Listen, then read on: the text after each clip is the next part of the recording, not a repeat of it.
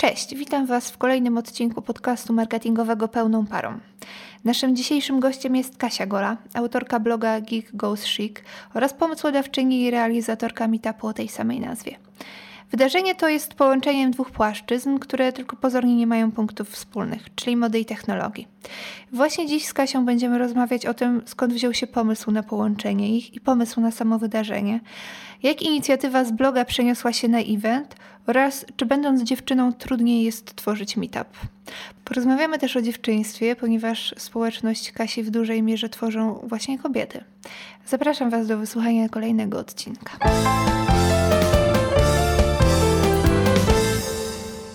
Możemy zacząć proste pytanie rozgrzewkowe. Y, Jakbyś mogła tak w trzech słowach, no może w pięciu albo siedmiu, Było 12. a 25, y, opisać dlaczego Harry Potter jest najlepszą powieścią y, we wszechświecie i dlaczego jakby ktoś, y, dlaczego ludzie mają ją przeczytać, bo nie wszyscy ją czytali. Popłakałam się. Harry Potter jest najlepszy. W sensie Harry Potter dla mnie był bardzo fajny, dlatego że ja dosłownie dorastałam z tym bohaterem. Więc e, ta książka po prostu ukształtowała moją osobę. I nawet badania naukowe dowiodły, że osoby, które czytały Harry Pottera mają wyższy poziom tolerancji. Dlatego, że ta książka za całą tą magią i e, jakby tą historią e, dostarcza takich uniwersalnych wartości e, związanych z miłością, tolerancją, dojrzewaniem, samotnością i, i tak dalej. I z którym bohaterem się utożsamiałaś? Z żadnym bohaterem się nie utożsamiałam. Utożsamiałam się z historią. W sensie myślę, że każdy, każdy z tych bohaterów ma pewne cechy i, i pewną historię, z którą każdy może się utożsamić. Okej, i jak na przykład wracasz czasami do tych książek? Oczywiście czytam, e, czytam mojemu siostrzenicowi, teraz jesteśmy na drugiej e, części. I teraz czytasz je już inaczej? To znaczy niż jak byłaś nastolatką? Teraz widzisz w nich coś innego? Mm, nie zastanawiałam się nad tym, szczerze mówiąc. Po prostu myślę, że myślę, że to jest uniwersalna historia i na pewno wtedy miałam inne emocje, jakby byłam na innym etapie życia, e, ale myślę, że wartości są te same, więc raczej, raczej nie. Na pewno kiedyś przeżywałam tę książkę mocniej, dlatego że czytałam ją po raz pierwszy i po raz piąty. Nie jestem w stanie zliczyć, ile razy czytałam, dlatego że w pewnym momencie przestałam liczyć, ile razy czytałam książki i stwierdziłam, trzeba zamknąć ten trend. E, ale kiedyś naprawdę jakby utożsamiałam się mocno, no teraz jakby to jest po prostu część mnie, do której lubię wracać od czasu do czasu. A czytałeś te nowe powieści? Galbraitha? Czytałam. Galbraitha? Kogo? Y, Robert Galbraith, znasz go? Nie. Takie cztery czy pięć kryminałów z Cormoranem Strike'iem? Nie, to są kryminały, ja nie czytam kryminałów. Wiesz, że to J.K. Rowling je napisała? Tak? Tak. A, to nie, to ja czytałam tylko to jakby z działu magii i czarodziejstwa. Nie, nie, to bardzo, bardzo dobre powieści polecam w interpretacji y, Sztura, młodego, Mhm. e, w audiotece chyba właśnie do wysłuchania. Rewelacyjne, w sensie, że to, co zrobił Sztur z tymi książkami e, i dwa, jakby pokazuje, że y, J.K. Rowling y, jest dobrą pisarką, bo nie napisała tylko, wiecie, o magicznych stworzeniach powieści dla młodzieży, de facto super, tylko taki dorosły kryminał, taki naprawdę, gdzie te postacie się rozwijają i widać u niej ten zamysł taki, wiesz, od początku do końca to jest czwarta czy piąta powieść i ona prowadzi tych, prowadzi tych bohaterów. Yy, no, jest jakoś takie, wiesz, jakby całe ich życie. Nie, nie znasz tego, nie? Nie, czytałam tylko tą pierwszą książkę, którą wydała, poza Harry Potterem. Ale pod swoim nazwiskiem. E, właśnie nie wiem, czy ona pod, Pod twoim. pod Tak? swoim. E, I ona była. Trudny wybór O, chyba. tak, ona była skrytykowana chyba, ale mnie się bardzo, mnie zmierzyła mózg. W sensie to. E, ja ogólnie nie czytam tego typu książek, albo czytam książki, które są jakby z działu rzeczywiście fantastyki, ewentualnie science fiction, albo książki, które są z działu biznesu i rzadko sięgam po co innego. Przez kilka lat prowadziłam taką listę, powiedzmy, jakościową, gdzie nakazywałam sobie, żeby czytać jeszcze inne książki, dlatego że inaczej bym czytała Harry'ego Pottera i Zmierzch. ale, ale stwierdziłam w pewnym momencie, że, że nie będę już tego robiła, żeby po prostu czytanie było przyjemnością. Więc jeśli będę miała ochotę w przyszłym roku przeczytać tylko Harry'ego Pottera, to, e, to przeczytam tylko Harry'ego Pottera, ale mam ochotę przeczytać inne książki, więc może jakieś się pojawią jeszcze. Okej, no to teraz ja mam pytanie. Jako nastolatka czytałaś Harry'ego Pottera, ale że podcast będzie właściwie o tym bardziej, co jest teraz, to chciałabym zapytać, bo jesteś autorką wydarzenia y, Geeks Go Chic i chciałabym zapytać, jak to się stało, że z dziewczyny, która czyta Harry'ego Pottera, stałaś się y, bizneswoman, która prowadzi bardzo znane wydarzenie. Można by to zawrzeć w jakichś 15 latach mojego życia, na co, na co nie mamy czasu tutaj. Oczywiście jest związany też z tym, po jaką literaturę sięgam, ale myślę, że nie tak do końca bezpośrednio, to jest po prostu jakaś cecha mnie, e, która, e, która się przejawia w tym, że wolę takie książki gdzieś tam e, sięgam po magię. Myślę, że to po prostu jest kwestia tego, że zawsze miałam więcej zainteresowań niż bym chciała i na początku studiów zawsze było tak, że szybko się uczyłam jakichś rzeczy, więc zostawiałam dlatego, że mnie nudziły. I w związku z tym e, zebrało się w moim życiu bardzo dużo zainteresowań i skilli, w których nie jestem najlepsza, ale jestem dobra albo nawet bardzo dobra. E, i pewnego dnia po prostu to zaowocowało e, blogiem, dlatego że miałam taki aha moment w 2011 i potem konsekwentnie przez wszystkie mm, moje przygody z pracą w marketingu z Marcinem Siekierskim, czy, czy przez prowadzenie startupu, przez wszystkie moje doświadczenia starałam się trzymać e, tego bloga i go rozwijać.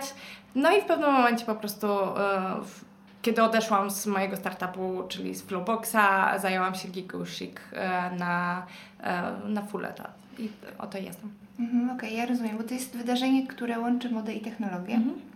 I chciałabym zapytać, w jakim momencie miałaś takie poczucie, że to jest coś, co może zagrać? To znaczy, że te dwie pozornie różne płaszczyzny połączą się w jedno wydarzenie i że to się sprawdzi. Czy miałaś taki moment, że to poczułaś? Znaczy, jakby wydarzenie to jest rzecz wtórna. To jest tak, że jeżeli masz, e, e, interesuje Cię kilka rzeczy, e, to zakładając, że jesteś kreatywną osobą, a jesteś, to ty zaczynasz dostrzegać pewne punkty wspólne, tworzyć nowe rzeczy i myślę, że to jest kwestia kreatywności, ale przede wszystkim jest to kwestia też pracy. To jak wyglądał mój vlog, boże blog e, w 2011, kiedy studiowałam, e, to była zupełnie inna historia niż to, to jak rozumiem fashion tak teraz. I to się rozwijało na początku razem z blogiem, kiedy pisałam i researchowałam, potem pracowałam w agencji i e, ta praca bardzo wpłynęła na to, jak postrzegałam biznes modowy i to, jak technologie są wykorzystywane i gdzie są te technologie. E, I teraz e, mam więcej kontaktu z branżą modową, więc e, też patrzę się na to w inną stronę. I ta technologia i zastosowanie tej technologii, bo myślę, że technologia sama w sobie jest rzadko nowa. To są technologie, które powstały często w latach 70., 80., 90., czy kilka lat temu i one dojrzewają. To, to, jak, to, co się zmienia, to sposób, w jaki biznes modowy czy jakikolwiek tą technologię wykorzystuje. Więc ja też postrzegam Fashion Tech zupełnie inaczej niż postrzegałam. A jeżeli chodzi o sam event, to po prostu w pewnym momencie e, miałam takie poczucie, że branża techowa robi super network, że jakby community w branży tech, techowej się opłaca po prostu biznes, biznesowi. E, I pracowałam wtedy w swoim startupie, więc jakby miałam e, tę przyjemność uczestniczenia w community i w Dolnej Krzemowej i w Tel Awiwie. I widziałam jak to tam wygląda. I to było naturalne dla mnie, żeby to przenieść e, do branży modowej, też dlatego, że po prostu czułam potrzebę spotkania ludzi, e, czy spotkania się z ludźmi. I to był ten moment, kiedy w ogóle ktokolwiek w Polsce poza moją mamą i rodziną i Marcinem dowiedział się o tym, że istnieje coś takiego jak Gigosik e, i tak naprawdę Fashion Tech, bo w 2011 nie było czegoś takiego jak Fashion Tech w Google. E, w 2014 ludzie w Polsce e, w branży modowej mieli takie wow, że o, rzeczywiście to może zagrać i to był i jest proces do tego, żeby edukować tę branżę. To było bardzo długie zdanie, a ty masz bardzo fajne skarpetki.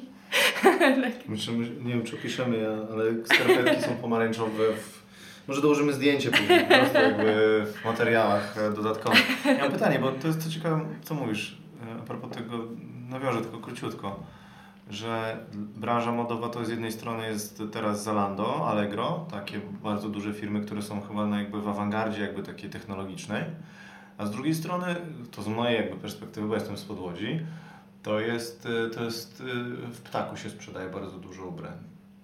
I wiesz, i przez Allegro takie panie kupują i później sprzedają jakoś tam później akcje bez podatków, czy z podatkami, nieważne, ale jakby wiesz, jest to taki straszny rozrzucenie, tak? W sensie, że jakby do kogo ty chcesz docierać? Bo ci, do, czy do takiego, ty, ty chcesz edukować Zalando, czy tych takich mniejszych producentów, którzy, wiesz, sprzedają w Głuchowie z, z ręki? To Czy jest- dla nich jest fashion tak potrzebny? To jest mega pytanie, bo to też pokazuje fakt, że to wcale nie jest taka nisza. W sensie to jest mega ogromna branża i to nie tylko pod tym względem, ale też pod tym względem, że e, możemy wykorzystywać technologię do tworzenia ubrania, ale nie tylko sp- sposobu, ale i materiałów i tego, że e, firmy technologiczne wchodzą w branżę, modowe, e, branżą, branżę modową poprzez e, wearables. Ale e, wracając do Twojego pytania, raczej, e, raczej jestem zainteresowana tymi osobami, które chcą rozwijać biznes docelowo skalowalny, bo jakby do tego nowe technologie się przydają, do tego się przydaje marketing. Jeżeli ktoś chce sprzedawać e, w jakimś konkretnym miejscu, ja to szanuję i to jest świetny e, sposób na biznes i możliwe, że zarabia na tym bardzo fajne pieniądze, ale to nie jest jakby centrum moich zainteresowań, e, bo też nie może być wszystko moim zainteresowaniem. W sensie... Czyli twoim zdaniem oni się nie rozwiną? W sensie te takie naręczna sprzedaż, ona zniknie? W sensie jak to będzie? To będą jakieś giełdy, które będą się ze sobą komunikowały, bo teraz to tak wygląda, że po prostu do takiego centrum handlowego przyjeżdżają po prostu autobusami ludzie i kupują na rękę, wiesz, jakieś tam ubrania i później sprzedają gdzieś na bazarkach, czy w Polsce, czy w Rosji, nie? To zniknie? Czy będą wszyscy E, kupowali Zalando albo Allegro? Nie, absolutnie wydaje mi się, że to nie zniknie. My, czy ktokolwiek będzie kupował na AliExpress, czy gdziekolwiek i będzie sprzedawał je z pewną marżą Mhm. i to jest kapitalizm, Mhm. e, który jest e, i fajny, i smutny, to jest w ogóle szeroki temat, ale ta branża w ogóle się zmieni. Też jakby my będziemy e, jako społeczeństwo mieszkać w większych ośrodkach miejskich, więc nasz sposób konsumowania będzie się różnił od tego, co mamy nawet dzisiaj. E, I też tych bazarków jest coraz mniej, jakby też pokolenia się wymieniają. Więc e, to się zmieni, ale jakby ludzie zawsze będą próbowali robić coś na własną rękę. Z tym, że wydaje mi się, że skalowanie się na własną rękę będzie coraz trudniejsze e, i e, mam takie wrażenie, że małe marki, jeżeli w ogóle chcą konkurować z dużymi markami, e, w, w tym skalowaniu się muszą współpracować ze sobą i jakby z innymi branżami i też dużymi, żeby po prostu się, brzydko mówiąc, wybijać, dlatego że duże firmy mają niesamowite narzędzia i jakby zatrudniają najlepsze talenty, które, o które walczą Kapitał. i o kapitał. Generalnie jakby mają, mogą robić wiele rzeczy, których y, my nie możemy, więc to, ale to co my możemy, to możemy współpracować e, i no i starać się bardziej kreatywnie i agile'owo wykorzystywać te nowe technologie, bo to też jest nasza przewaga, e, że my możemy po prostu coś zacząć i rzucić, e, co może z jednej strony wyglądać na temat e, pod tytułem e, zaczęła i nie dokończyła, ale z drugiej strony to jest jakaś świadoma decyzja pod tytułem e, ten sposób działania się nie sprawdza, więc spróbujmy coś innego. My, czyli kto? My jako mali biznesmeni ogólnie, w sensie mali, średni biznesmeni. I do tego, ty masz taki projekt, y, ja nie- będę wymawiał tej nazwy, bo jej nie wymówię. University. GGCU, Tak. I to jest właśnie skierowany projekt na takich mniej, mniejsze, średnie firmy, żeby się nauczyły tych technologii, takiej podstawy. Właśnie to jest na temu to przyświeca. Ogólnie to jest skierowane na talent, a nie na firmy. Aha. E, w małych firmach, e, mał, mała firma jest złożona z jednego, dwóch talentów często.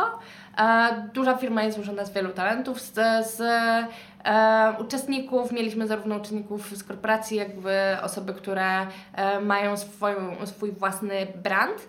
Mm, ale właśnie ten projekt też pokazuje to, jak można realizować kurs. Ja mam doświadczenie w, reali- w realizacji takich projektów dla branży techowej e, i już pierwszego dnia nauczyłam się, że branża techowa wygląda zupełnie inaczej pod tym względem niż branża modowa.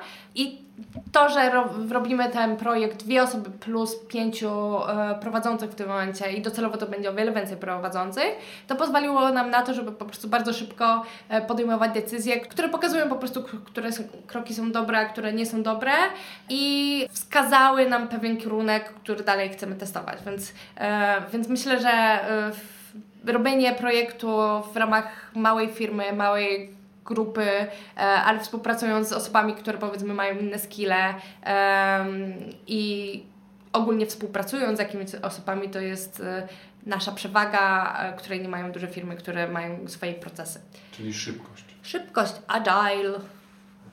Ja trochę oderwę się od biznesu i zapytam o prodziewczyńskość, bo Mhm. widzę, że mm, na, twoich, e, na Twoim evencie e, występują głównie prelegentki, czyli dziewczyny. No i w Twojej działalności też e, są jakieś ruchy prodziewczyńskie, na przykład współpraca z marką Converse. Chciałabyś o tym odpowiedzieć krótko? Nie, żartuję. e, Nie, po prostu. e.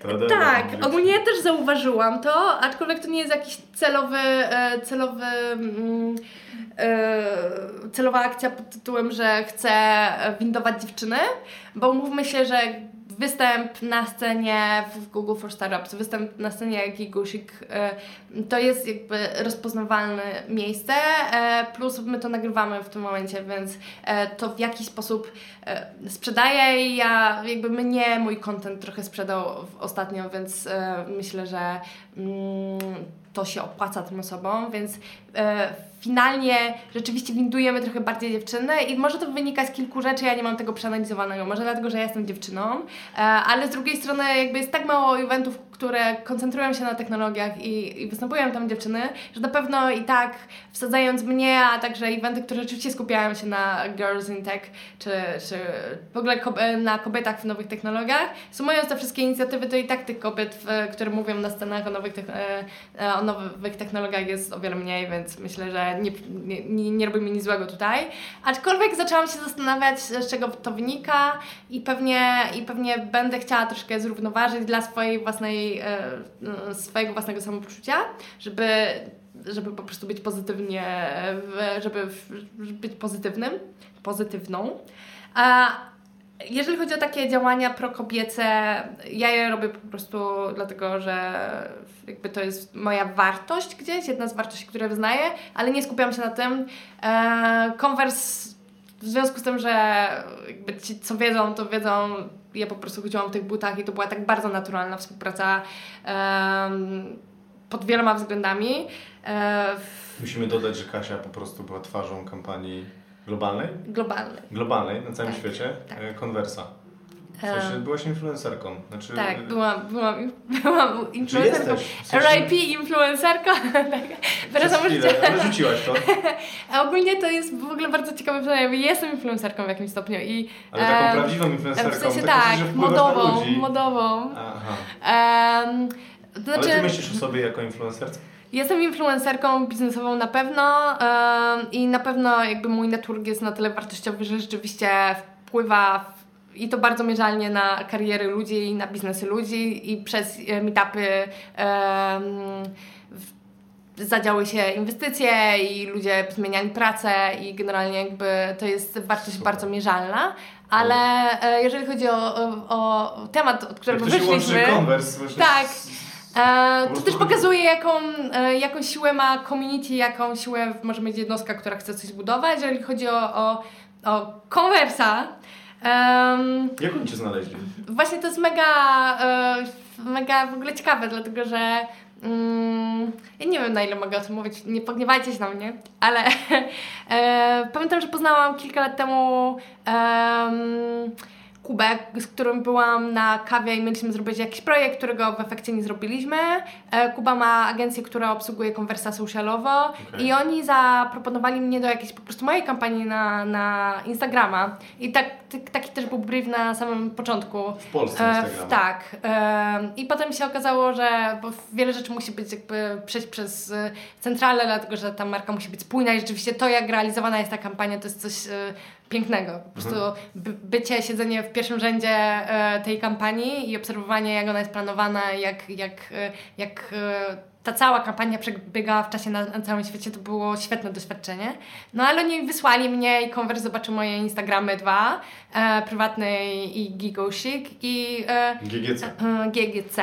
I okazało się, że jestem dziewczyną, której szukają.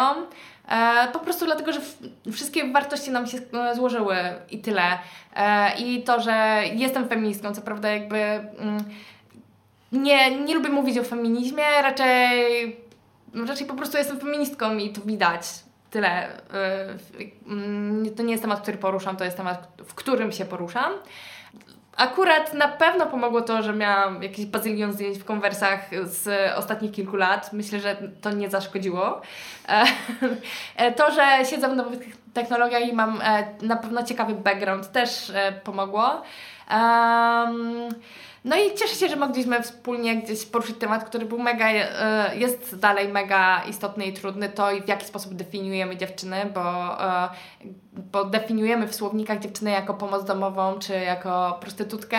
Rzeczywiście to są synonimy do dziewczyn, dziewczyna do towarzystwa i to nie jest sposób, w jaki ja bym się chciała definiować, czy kogokolwiek definiować, jeżeli ta osoba sobie tego nie życzy. E, zresztą ktoś może być dziewczyną do towarzystwa, ale jednocześnie może być matką lub po prostu dziewczyną, lub po prostu bizneswoman w innym biznesie może kręcić jakiś inny biznes, który, który chciałaby rozwijać, czy cokolwiek robić. I myślę, że po prostu zarówno dziewczyn, jak i chłopaków nie można każdy powinien definiować się sam, ale a jeżeli już definiujemy, to róbmy to w na tyle, e, na tyle ogólny sposób i na tyle powiedzmy niekrzywdzący sposób, żeby, no, żeby po prostu być fair. E, a myślisz, że ta zmiana terminu dziewczyńskości, to znaczy z tej pomocy domowej, bo ja też właśnie widziałam w słowniku, że cały czas w 2019 roku ta, ten termin i ta definicja funkcjonują. I ty pracujesz z kobietami y, bardzo dużo i y, myślisz, że, znaczy obserwujesz jak, jaką, jakieś takie redefinicje tego terminu cały czas, że to się dzieje? To jest proces i to będzie proces i to będzie trwało jeszcze i oby to trwało jak najkrócej. I my na co dzień redefiniujemy i to jest bardzo trudna sytuacja, która e, w ogóle składa się na to też, jak my jesteśmy wychowywane jako dziewczyny e, i też problem dziewczyn w nowych technologiach to nie jest problem tego, że tylko tego, że e, jakby jest sporo szowinizmów w nowych technologiach, bo jest, ale też jest problem tego, że dziewczyny po prostu mają mniej odwagi, fizycznie mają mniej odwagi, dlatego że zostały inaczej wychowywane za dziecka. I ja mam takie doświadczenia, jak robiłam, zrobiłam dwa hackatony i to jest projekt na pewno bardzo ciekawy, który chciałabym kontynuować, że e, moje formularze na hackatony e, są bardzo rozległe i e, zależy mi na tym, że jeżeli ktoś e, przychodzi na hackathon, który jest eventem darmowym, z darmowym jedzeniem, na którym można się czegoś nauczyć i, e, i coś wygrać fizycznie, to, to ta osoba musi włożyć też jakiś, e, jakiś wkład przed. I te dziewczyny po pierwsze miały, dziewczyny miały 50% no-show, chłopaki nie, mia, nie mieli żadnego no-show praktycznie, tam jedna, jeden chłopak nie przyszedł. I dziewczyny pisały maile pod tytułem, czy ja sobie dam radę. Kasia, co to znaczy no-show? A, e, no-show to znaczy, że ktoś nie przyszedł, ktoś okay, się nie pojawił. Czyli połowa dziewczyn, która tak. się zapisała, włożyły tak. wysiłek, tak. nie przyszło. się poddała. I e, na przykład przy drugim hackatonie ja zrobiłam, ja zrobiłam błąd, wysłałam jakby to, co będziemy robić i te wymogi wydały się dziewczynom zbyt trudne. I to nie znaczy, że. Bo te dziewczyny, które przyszły, e, które na przykład napisały wcześniej maila, bo też dostawałam maile pod tytułem hej, nie wiem, czy sobie dam radę.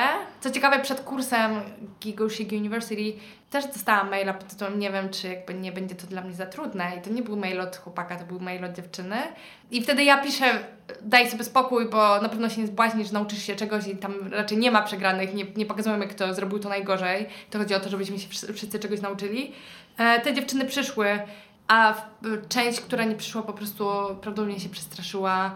Jakby tego samego, tylko jakby była milcząca w swoich, e, w swoich obawach. Myślę, że to jest najlepszy przejaw, to, to był najbardziej, najtwardszy e, sposób, naj, najbardziej przykry sposób, w jaki się, e, z którym się spotkałam, w jaki, jaki mnie nauczył tego, jak dziewczyny się boją. E, dlatego, e, dlatego, że teraz jest trochę więcej dziewczyn niż chłopaków u mnie na scenie. Jestem w stanie się z tym pogodzić, bo one się trenują w tym, żeby wychodzić na scenę, żeby mówić publicznie. Jesteś w stanie. E, Powiedziałeś, że jesteś.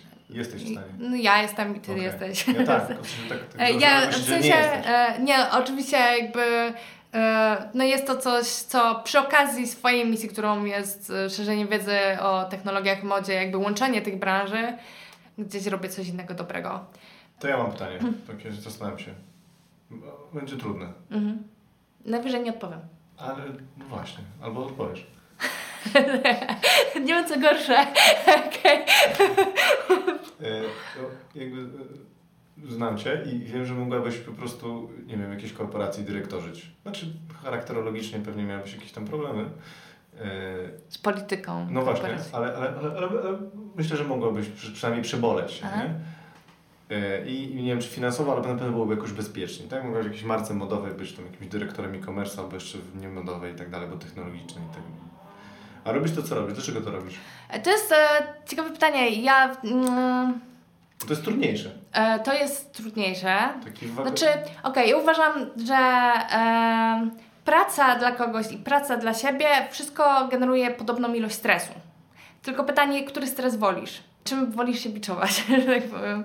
Um, Czym wolisz się biczować? Tak. Um, na pewno, na pewno jest to stabilniejsze ale ta stabilność jest bardzo złudna, dlatego że wiemy, że jeżeli masz na przykład firmę, która jest na giełdzie, to, to pod koniec kwartału e, mogą się dziać ruchy, które nie są zbyt szczęśliwe dla iluś tam procent pracowników.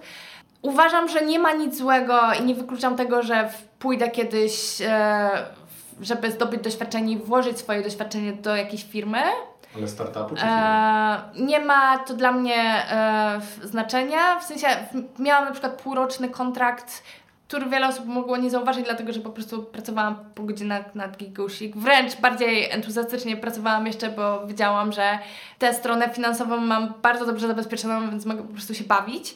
I e, rozmowa rekrutacyjna trwała 3 minuty i firma przekonała mnie po prostu celami. Więc e, ja wiedziałam, że o, mam mega fajne cele, które mogę, w których ja się mogę sprawdzić i mogę dać swój wkład pod tytułem moje doświadczenie, mój network i mój entuzjazm i moja e, szaleńczość.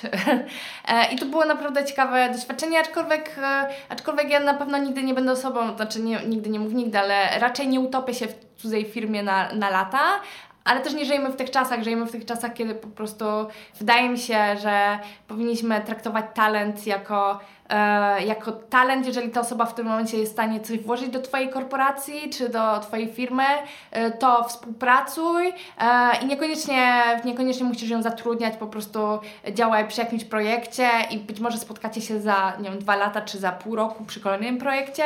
Ja nie wykluczam tego, wręcz tak naprawdę, no, to nie jest tak, że robię teraz Gigosig University i robię jakby swoje projekty, ale to nie jest tak, że wszystkie moje pieniądze pochodzą z projektu, który ja robię, bo inaczej bym się po prostu nie nie, nie, była w stanie wyżywić, więc e, piszę, mówię w, i e, konsultuję e, firmy, które po prostu są większe niż moja i, e, i e, do których ja idę, a nie do których okay. ściągam do Ale siebie. oni mają po prostu mniej wiedzy. E, tak. takim konsultantem, poza jakby tym GGC projektem, tak. który jest taki, no, robisz dobro, nie widać teraz, ale pokazałam, że, pokaże, robi... robi zło. Robisz dobrze. Tak jak słucham, szczególnie jako ojciec sześcioletniej dziewczynki, to bardzo cenię. W sensie, że mam córkę i, i tutaj to też może trochę zabrzmie e, tak e, e, generalizująco. Jest to prawda, co powiedziałeś. Mam bardzo podobne e, doświadczenie, że mężczyźni, jak przychodzą na rozmowę rekrutacyjną, to często albo przekoloryzowują to, co robili, albo po prostu przykrywają pewnością siebie. Na zasadzie takiego powiedzmy pawia. Nie mówię zawsze, ale często tak jest. Po prostu rozkłada ten ogon i myśli, że tą gadką taką męską albo po prostu taką no, koleżeńską on po prostu pokaże, że on jest lepszy.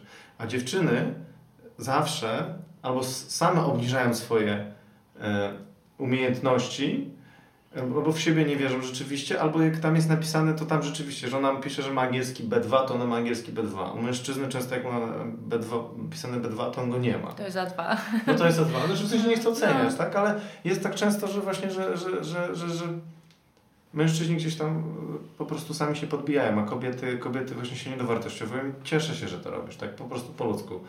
E, bo też no, mówię, właśnie jest moja córka i to dla niej jakby, w sensie więcej takich kobiet będzie, to gdzieś to będzie się wyrównywało, chociaż z drugiej strony też pewnie jest jakaś taka przesada czasami, tak? W sensie, że czasami może być na przykład, no, nie mówię, że dojdziemy do tego modelu seksmisji, że wszystkich mężczyzn Właśnie to jest bardzo mega, przerwę Ci teraz, bo bardzo mnie niepokoi w ogóle w, e, w, społecznie to, że jakby idziemy w kontrasty, i mamy sustainability, wiadomo, że jakby kwestia ochrony planety i zieleni jest mega istotna i nad tym trzeba pracować, ale mamy taką, to się nazywa cancel culture, że czyli jakby anulujesz ludzi, którzy po prostu w, w mniemaniu ogólnoświatowym, społecznym czy trendowym tak naprawdę e, są źli. Na przykład anulujesz marki, które e, nie wrzucają w swojej kampanii osób, które nie wiem, są pulchne innych kolorów skóry, e, tylko które mają same szczupłe i piękne modelki, w sensie piękne w takim e, klasycznym, powiedzmy, czy, czy photoshopowym ujęciu, a anulujesz ludzi, którzy powiedzą jedną złą rzecz na temat kobiet, mimo że zrobili milion innych dobrych rzeczy na temat, e, w tym rewirze e, i to mi się bardzo nie podoba. W, w polityce, w, właśnie w, w sustainability, e, czyli jakby w tym pracowaniu nad biznesem w ten sposób, żeby był przyjazny w środowisku, w feminizmie, w wielu tak trendach i makrotrendach i w wielu e, obszarach e, to jest niebezpieczne. Myślę, że e, myślę, że to po prostu zamyka drogę na co, na coś, e, co jest najistotniejsze, czyli na rozmowę między różnymi ludźmi i to jest mega mm, no, skrajności są złe. Tyle. Mhm. No. Ale dziękuję w ogóle za to, co powiedziałeś. Ja tutaj jeszcze y, powiem, y, znaczy nie oddaję komplementów w tym momencie, bo nie jestem typem, który oddaje komplementów. Marcin wie, ale, ale y, w sumie właśnie mm, pamiętam, że jak szłam do K2 i Marcin mnie zatrudniał i to była bardzo ciekawa w ogóle kilka godzin rozmów rekrutacyjnych. Nie, czy nie były to w trzy- sumie nie były to trzy minuty? to była, nie, to nie było 3 minuty, to było łącznie ponad 5 godzin. No to jest- E, I nie, przesa- nie przesadzam. I miałam pytania z mensy i byłam taka czerwona i się śmiałam robiąc te pytania, ale w końcu odpowiedziałam. I chodziło, Marcinowi chodziło o proces, w jakim ja myślę. Mógł mi to powiedzieć na początku. To co, to, co pamiętam, że mi się spodobało, to jakby to, że e, po pierwsze były tam jakieś osoby i wybrałeś mnie, to było miłe z twojej strony, dzięki. Ogólnie pamiętam, że, że właśnie to, czego potrzebują dziewczyny i to, co ty mi dostarczyłeś, e, z takich bardzo też prozaicznych skilli czasami, to jest taki mentoring. I po, potem w K2 już nie miałam tego mentoringu i jakby zaczęły się większe problemy jakby moje z tą firmą i, i mimo, że dowoziłam szybko, pamiętam, to też jakby nie byłam zawsze naj, najprostsza, dlatego że byłam talentem, który po prostu, y, którym się nikt nie zajął, tak? I byłam dziewczyną przy tym, więc na etapie, kiedy jakby pracowałam z Tobą, e, gdzieś czułam ten rozwój, a, a potem po prostu jako dziewczyna, strukturze. tak, strukturze rozwój, e, ale strukturę- też jakby Struktura strukturze, niszczy czasami, nie? tak, strukturze i też jakby to, że wiem, że jestem tutaj w tej pracy i pamiętam, że e, e, jakby w momencie, kiedy ty czujesz, że się rozwijasz i to mówię nie tylko jako dziewczyna, ale jako człowiek też. E, w sensie jakby nie tylko płciowo, tylko ogólnie. W momencie przechodzimy płynnie do innego tematu. Czujesz, kiedy się rozwijasz, jakby czujesz się doceniony, czy doceniona takim względem, że nie tylko dajesz wkład, to, co jakby miałam dostarczone i to, czego dziewczyny potrzebują, to, czego potrzebują talenty w ogóle w dużych korporacjach i w ogóle w firmie, to to, że oprócz tego, że płacisz na tyle, żeby to było godne i, i, i rynkowe, to jeszcze jakby dajesz ten rozwój e, tej osobie. Jeżeli dajesz ten rozwój, to ta osoba chce dać więcej. Jestem bardzo skrajnym, bo jestem jaskrawym przykładem i ja sobie zdaję z tego sprawę, że w momencie, kiedy czułam się, że świetnie ogarniam Excela, to było se, serio, jakby nauczyłam się tego Excela dzięki jakby który robiłam u Ciebie, dzięki temu, że pokazywałeś, jak robić tabele przestawne, to ja czułam tę energię, żeby zostać pewnego dnia do 21 w pracy i wymyślić projekt, który możemy zrobić SEO-owy i, e, i zrobiłam jakąś tam wstępną strategię tego projektu, pamiętam. I to był ten poziom entuzjazmu, który człowiek może wnieść w, w organizację. Ja chcę wrócić jeszcze do GGC i e, do tego, że mówiłaś, że próbowałaś różnych rzeczy, których efektów e, nie byłaś pewna, nie mogłaś ich przewidzieć. No to co Cię popchnęło do tego, że zainwestowałaś we własne wydarzenie, też zupełnie nie wiedząc, co Cię czeka, ani jak to się może skończyć? Brak wiedzy na temat tego, jak to się może skończyć. Okej, e, w sensie, mm, mimo że, e, okej, mam intuicję, intuicja bierze się z doświadczenia, mam doświadczenie w eventach, które nabyłam na studiach, mam jakąś skromność i też taki talent do tego, żeby zapomnieć, co, co mi się udało zrobić i, i co umiem, więc w związku z tym po prostu e, nie zawsze, mimo że wszystko wrzucam w to, e, to tak. to jakby nie zawsze.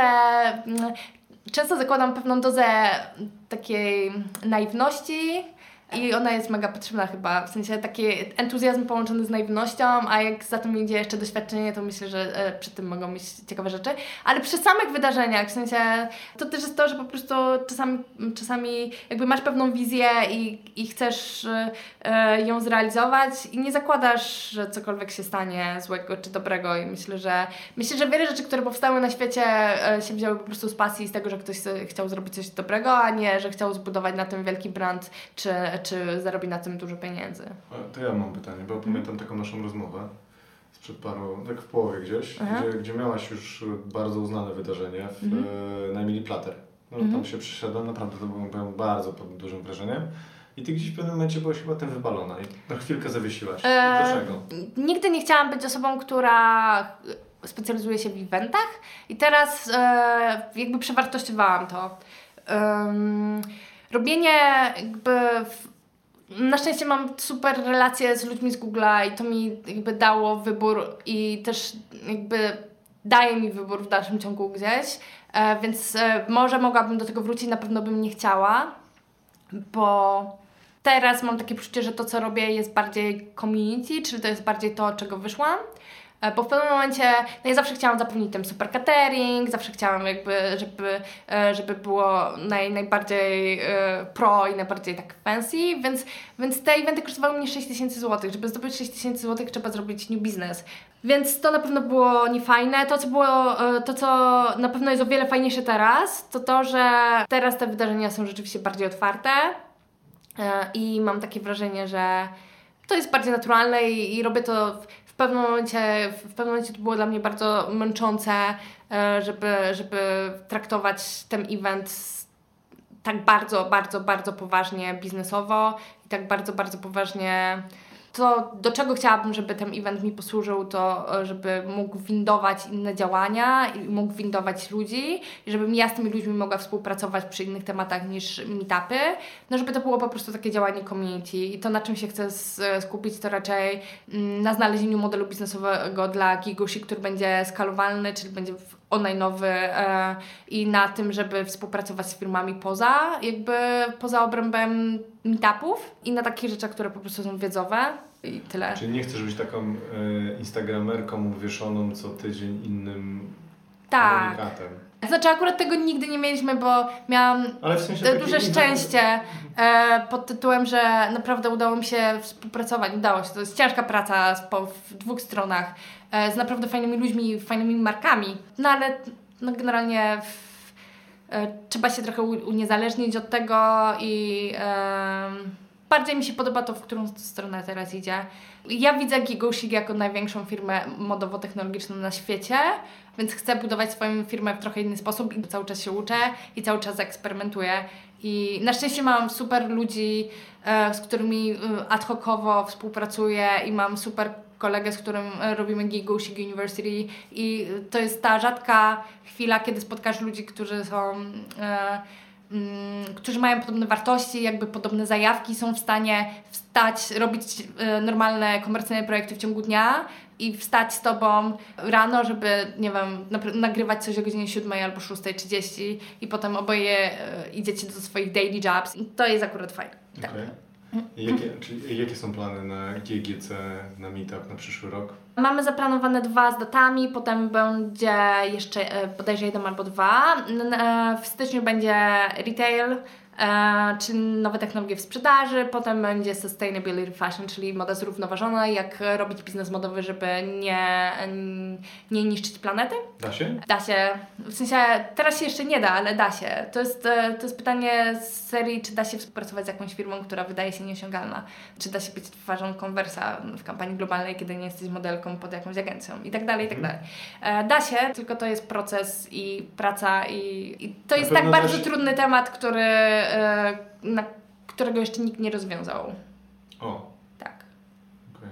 Czyli będzie retail, czyli sprzedaż? Jednak? Tak. No to taka yin yang, w sensie sprzedaż, sprzedaż, retail. I, niekoniecznie. I sustainability. Właśnie czyli... niekoniecznie, a ostatnio miałam taką przygodę. Jedna, jedna dziewczyna, która zajmuje się sustainability właśnie zwróciła mi uwagę na to, że czemu jakby pompujemy sprzedaż, w sensie uczę sprzedaży. Albo uczysz SEO. W sensie albo uczę SEO. Czyli o, o nie, w sensie jakby mm, są różni ludzie, którzy robią różne biznesy, które reprezentują różne wartości. Wszyscy e, pracujemy na matrycy kapitalizmu i tego, że musimy zarabiać pieniądze i musimy e, te biznesy w jakikolwiek sposób e, skalować. To nie jest tak, że możemy rozwalić kapitalizm w ciągu dnia, bo wtedy zginą miliardy ludzi, e, ale możemy, w sensie tak, jakby to jest fizycznie, jeżeli zamkniemy jakieś firmy, to jacyś ludzie w Indiach nie będą mieli co jeść, czy w sensie wiesz o co chodzi. To nie jest tak, że możemy z dnia na dzień zamknąć produkcję w Azji, bo nie. E, ale e, jeżeli my uczymy sprzedaży, ty dostarczasz na rozwiązanie SEO, ja uczę ludzi jak robić ich biznes w modzie, to znaczy, że oni mogą na przykład stworzyć startup, który będzie sprzedawał rzeczy, które są używane, albo buty, które są biodegradowane i tak dalej. W sensie mm, te biznesy, które mogą poruszać się po matrycy kapitalizmu, mogą być bardzo różne. Więc myślę, że to jest robienie dobrej roboty. Zwłaszcza, że mamy z drugiej strony firmy typu LVMH, duże korporacje, które one naprawdę pracują nad tym, żeby ich firmy były sustainable, ale mm, mają też na tyle PR-owej siły, że mogą powiedzieć, że coś jest sustainable, ale niekoniecznie być całkowicie sustainable, więc, e, więc małe marki nie mają szans. szans często, dlatego trzeba je uczyć e, narzędzi, trzeba jej uczyć metodologii, trzeba jej uczyć współpracy ze sobą, żeby po prostu były jakąkolwiek siłą przeciwstawną. I nawet patrząc biznesowo, masz 20 firm na świecie, które zarabiają 97% hajsów e, w branży modowej. To jest matematyka, duża przeciwwaga. I... koncentracja. Tak, no, koncentracja zysków. Tak, więc jakby trzeba współpracować i trzeba, trzeba się skupiać na tych małych. I e, to, co jest najfajniejszą rzeczą, którą można robić, to współpracować z tymi bardzo dużymi, po to, żeby pomagać tym bardzo małym. I myślę, że to jest idealny w ogóle model e, na to, żeby rozwijać biznes. Ja już tak kończąc, w zasadzie chciałabym zapytać, czy kończy się rok 2019? Znaczy to nie jest pytanie, bo to jest stwierdzenie. Kończy się. Ale, kończy się, tak. Ale czy masz jakieś takie prognozowania związane z modą i technologią na 2020? Osobiste. Powiedziałabym tak. E, w 2020 roku czeka nas o wiele więcej chaosu niż mieliśmy w 2019 roku, jeżeli chodzi o, o internet. Chaosu? E, chaosu. Jeżeli chodzi o ilość informacji i dezinformacji fejku i e, w tych tematach, które są bardzo interesujące społecznie. Mamy właśnie e, globalne ocieplenie, gdzie nikt nic nie wie, ale każdy wie wszystko. E, mamy, mamy feminizm, gdzie, gdzie po prostu dzieje się bardzo dużo różnych e, rzeczy e, i to jest dobry trend, wszystko jest dobrym trendem, tylko po prostu niektóre działania są polaryzujące. Tak samo w globalnym ociepleniu. Mamy data protection i mamy w data privacy i mamy AI tak zwane, czyli umówmy się, że to jest uczenie maszynowe i algorytmy i przetwarzanie danych, gdzie e, wszyscy chcą e, chronić swoje dane, jednocześnie oddając wszystko sobie. E, więc będzie tego o wiele więcej i będziemy powoli osiągać pik, gdzie coś będzie musiało się zmienić w pewnym momencie. Wiadomo, że teraz na przykład Facebook e, i Twitter labelują e, fake newsy, czy starają się przeciwdziałać temu, ale, e, ale to jest taki proces. To w tym, tym chaosie, jak będzie ten poziom, to czy Aha. uważasz, że rząd przejmie Facebooka amerykański? E... Tak jak w Chinach? Wiesz co? Widzieli Google, a Search to też do, do drugiej firmy? E... No wiesz, bo w pewnym momencie jakby to jest tak duże jak tory kolejowe w pewnym momencie, więc te tory kolejowe powinna być jakaś tam konkurencja, bo ta infrastruktura de facto mm. to jest jakaś tam infrastruktura, to jest tak powszechne, tak? Nie, nie przejmą, nie sądzę, w sensie zwłaszcza, znaczy nawet biorąc pod uwagę te rzeczy, które... E, tak, i zabiliby siebie, no generalnie zabiliby Facebooka, bo kto by chciał siedzieć na Facebooku, który tak jawnie będzie bombardowany przez media jako państwowe narzędzie, bo umówmy się, że, że TechCrunch tego nie daruje. Mm, to nie będzie takie proste, ale na pewno lobby będzie bardzo duże i na, zarówno na, na Facebooku i na Googleu. E, to, co jest ciekawe, e, to to, że kiedyś mieliśmy tylko Facebooka i wszyscy koncentrowaliśmy się na jednym medium społecznościowym. Mieliśmy Facebooka, YouTube'a, Google'a i może Twittera. E, tam ktoś korzystał z Wajna. Potem zaczął się dziać ferment. Zaczęliśmy też dostrzegać to, że to nie jest tak, że na całym świecie jest Facebook i mamy kilka korporacji na świecie, które mają nasze dane. My używamy innych mediów społecznościowych niż ktoś w naszym wieku w innym, w innym miejscu w Europie, albo e, ktoś, kto na przykład jest o 10-15 lat młodszy. No, w sensie E, TikTok. E, TikTok, Snapchat. Na przykład to ciekawe, że zadziała się ze Snapchatem. Wszyscy wywróżyli Snapchatowi upadek i generalnie nikt e, w polskiej branży w ogóle, kto używa Snapchata w swoich kampaniach, jest to, to nie jest jakieś popularne narzędzie. E, jakby jest e, o wiele więcej narzędzi i ta polaryzacja w social mediach będzie większa i to, co się dzieje na przykład na TikToku, to jest fascynujące, że jak TikTok jeszcze przyspieszył e, czas życia trendu, że te trendy Jeszcze są szybciej. jeszcze e, szybsze i jeszcze bardziej mikro, pojawiają się pewnego dnia i znikają następnego e, i marki na tym nie, za, nie nadążają. E, I to jest fascynujące, w sensie to jest element tej de- dezinformacji, ale z drugiej strony pojawia się na to, to na innej platformie i to jest jakiś ferment ciekawy, który się robi. Ale to ciekawe, wczoraj widziałem taki artykuł, że TikTok ogranicza zasięgi ludziom z niepełnosprawnościami albo z zespołem Downa. I to jest w imię potencjalnego hejtu.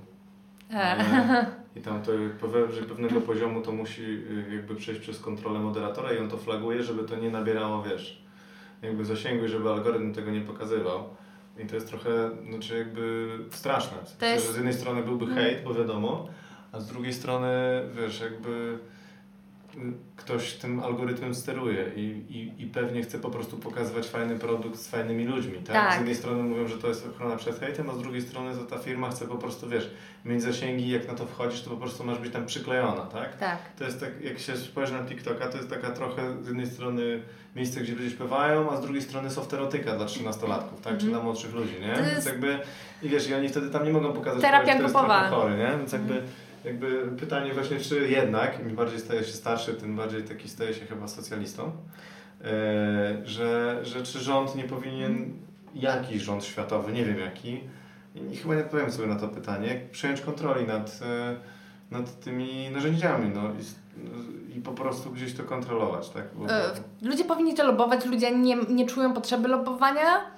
I to jest okropne, bo właśnie z jednej strony wszyscy mówią, że dbamy o swoją prywatność, a w ogóle nie dbamy i nie dbamy jakby o, o to, co się dzieje z tymi danymi. To, co mamy w internecie, to obawa przed sztuczną inteligencją. Tak naprawdę nie sztucznej inteligencji powinniśmy się bać. Powinniśmy się bać ludzi, którzy e, mają e, te narzędzia w swoich rękach.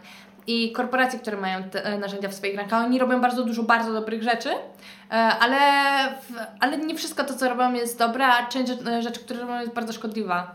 E, Kontrowersyjnym jest na przykład zabijanie pewnego typu reklam e, przez jedną czy drugą firmę.